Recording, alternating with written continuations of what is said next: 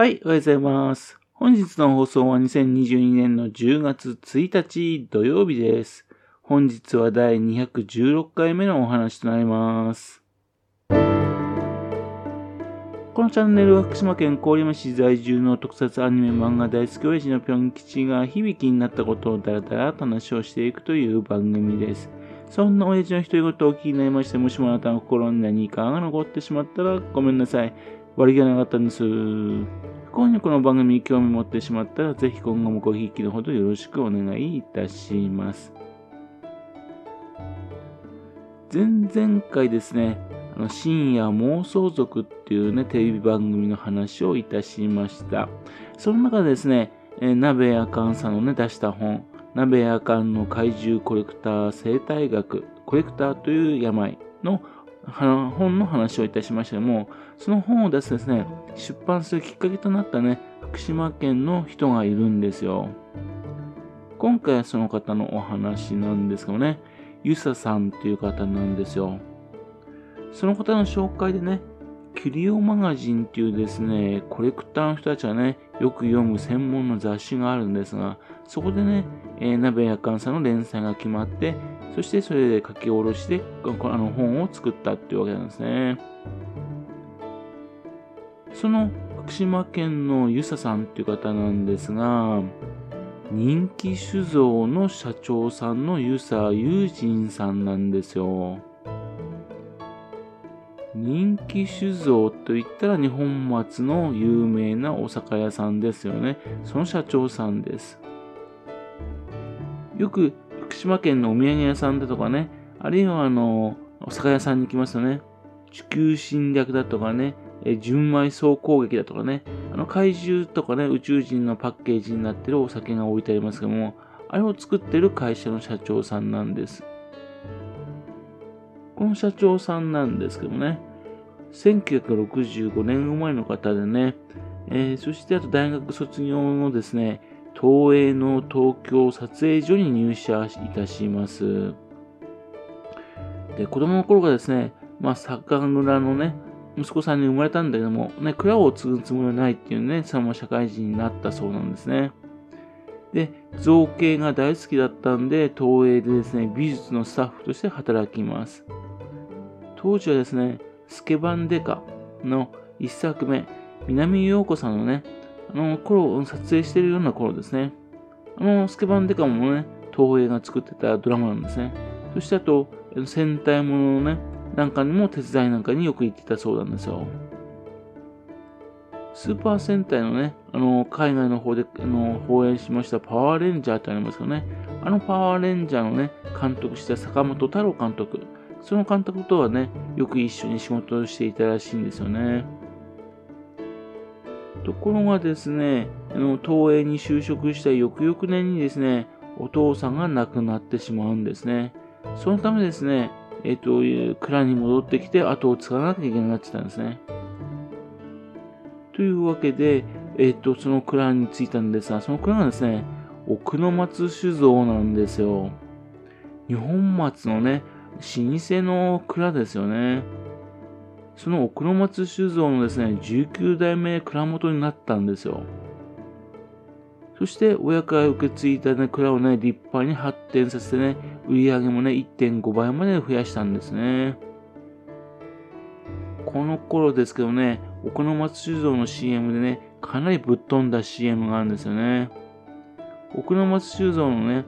作ったロケットがですね、宇宙へ飛び出していくっていう CM なんですよ。宇宙に日本のお酒ですよ。それが飛んでっちゃうんですよ。その撮影したのがですね、なんと仏田博監督なんですよ。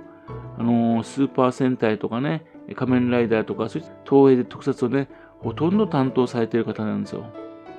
というんで、仏田監督がね、CM 作品に撮るってこと自身が珍しいと思うんですが、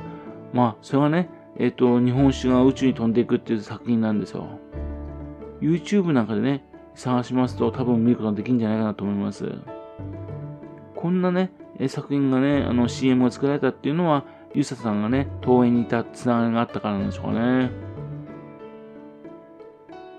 ところがですね、突然ですね、その奥の松修造のね、えー、会社の社長を辞めるんですよね。そして別な会社の社長になってですね、奥の町酒造の方はですね、お兄さんの方にね、渡すんですよ。で、自分はですね、1897年からね、蔵は存在していた人気酒造というね、そちらの方のあの会社の方のね、社長さんになってしまうんですね。木のですね、桶で作ったね、お酒を作りたいっていうような思いがあったっていうのがね、きっかけらしいんですよね。やっぱりあの、お酒、日本酒こだわるとね、銀と銀醸酒を作りたいと。そしてやっぱりそのためには木の桶で作った作りたい。っていうので、今、奥沼酒造に言うとね、まあ、自由なことができないので、っていうので、自由なことができる会社をですね、自分で作ってしまったんですね。というので、日本酒の、あの会社はいろいろありますけどね、大体は世襲制なんですね。その中でですね、新たに会社を作ったっていうのはですね、非常に珍しかったですね。経営難の蔵を譲り受けたものですね、使っているのはですね、酒造免許だけですね、それ使わせてもらってね、あとは銘柄のお酒の種類もね、まあ、ユシ社長さんがですね、自分でいろいろと工夫して作っていって、そして3年後にはですね、大赤字だったその会社をですね、立て直すことに成功するんですね。ところがそこですね、東日本大震災が来るんですよ。ということで、まあ、それの対応に非常に追われることになっちゃうんですね。ところがその時ですね、2011年のね、東日本大震災後にですね、つぶらやプロの人たちはですね、被災した子供たちのためにですね、活動するための基金、ウルトラマン基金を作ったんですよ。で、その基金をですね、えー、するための商品化したものを出したいという形になったんですね。で、東映に入る前からですね、縁のあった方でね、つぶらプロのイベントのね、責任者になっている方がいるらしいんですね。その方がですね、えっ、ー、と、ま、たまたま偶然に会いまして、つぶらエイジの地元に近い酒蔵でね、なんか商品を作りたいんだけど、なんかないっていう話を聞いたんですね。というので、単にウルトラマンのパッケージをつけただけではね、好まれないんじゃないかっていうね、っていうね、アイデアを聞かれたんで、怪獣がうちの酒蔵に来てですね、酒を作ったっていうんだったらね、飲みたいっていう人が出るんじゃないかなっていうようなアイデアを出したらしいんですね。そしたらですね、ある日ですね、本当にですね、宇宙人が3人ね、連れてきちゃったらしいんですよ。それで、えっと、ストーリーを添えてですね、最初に出したのが地球侵略っていう酒なんですね。それがですね、非常によく売れたもんで、まあ、ダダダの梅酒っていうのも作って、またあと、純米総攻撃っていうですね、えー、酒なども作ったらさらに売れると。という形で、どんどんどんどん売れていったっていう経緯があるみたいですね。本当にいろんなのが出してますよね。えー、謎の芋焼酎の秘密だとか、あるいはバサラバサラ怪獣ブースカの甘酒だとかね、人気酒造西へ前編、地球最強キング・ジョーのゆず酒だとかね、名前が凝ってますよね。あピグモンの泡酒だとかね、メフィラス星人の赤ワインだとか、ジャミラの白ワインだとかね。その他のお酒ではないんですが、ウルトラマンのソーダ水だとか、バルタン星人の炭酸泡水だとかね、そんな風なね、えっ、ー、と、ノンアルコールの方でも出してます。まあ、ウルトラマンの方そういうのは出してたんですが、その他にもね、出してまして、シン・ゴジラの時ですね、映画公開された時ですね、酒ゴジラっていうのを出したんですね。ストーリーがね、できてましてね、人気市場にですね、特命担当大臣率いる巨大不明生物特設災害対策本部からですね、協力要請の連絡が入ったと。その依頼内容は、ヤシオリ作戦同様にですね、効果をもたらす兵器の開発だというんですね。この使用目的が何であるか不明だが、人気酒造ではですね、この依頼を受けて、うますぎて飲みすぎてしまう酒を作ったというふうな話なんですね。というので、シン・ゴジラのね、ほとんどそのポスターを使った状態の酒ゴジラっていう出しまして、非常にこれは人気だったですね。さらにですね、出したものでは、ゴジラ VS 純米大吟醸っていうお酒もあります。これはですね、人気市場でね、日夜美味しい日本酒を作る研究が作られていたんだけども、そこにですね、えー、日本酒といえばね、麹や酵母といった微生物といってね、醸し出される醸造酒であると。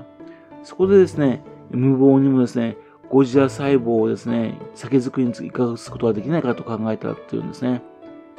特にですね、広角エネルギーバクテリアとゴジラ細胞を融合させることでですね、完成させた技術はですね、日本酒の歴史を変える可能性を秘めていると。その結果たどり着いたのが、ゴジラ VS 純米大吟醸というわけで。というわけですね、えそのお酒なんですが、もうボトルがですね、ゴジラみたいな表皮してるんですよ。というわけで、飲んだ後の瓶自身もですね、造形物として非常に面白い瓶なんですね。もちろんそれに匹敵するだけですね、お酒の方も美味しいらしいんですよね。というわけで、酒ゴジラ、ね、ゴジラ VS 純米大吟醸。これ本当に酒飲みとしては飲んでみたいなと思うんですが、残念ながら私も飲んだことないんですよね。酒ゴジラが3300円で、ゴジラ VS 純米大吟醸はですね、5500円なんですよ。とてもとても自分のお金ではですね、お小遣いではですね、手が出せないんですね。というわけで、私にとっての幻の酒なんですよね。いつか飲んでみたいというふうに思っております。はい。それではまた次回よろしくぴょんきさんお楽しみお付き合いくださいね。本日もお聴きくださいまして誠にありがとうございました。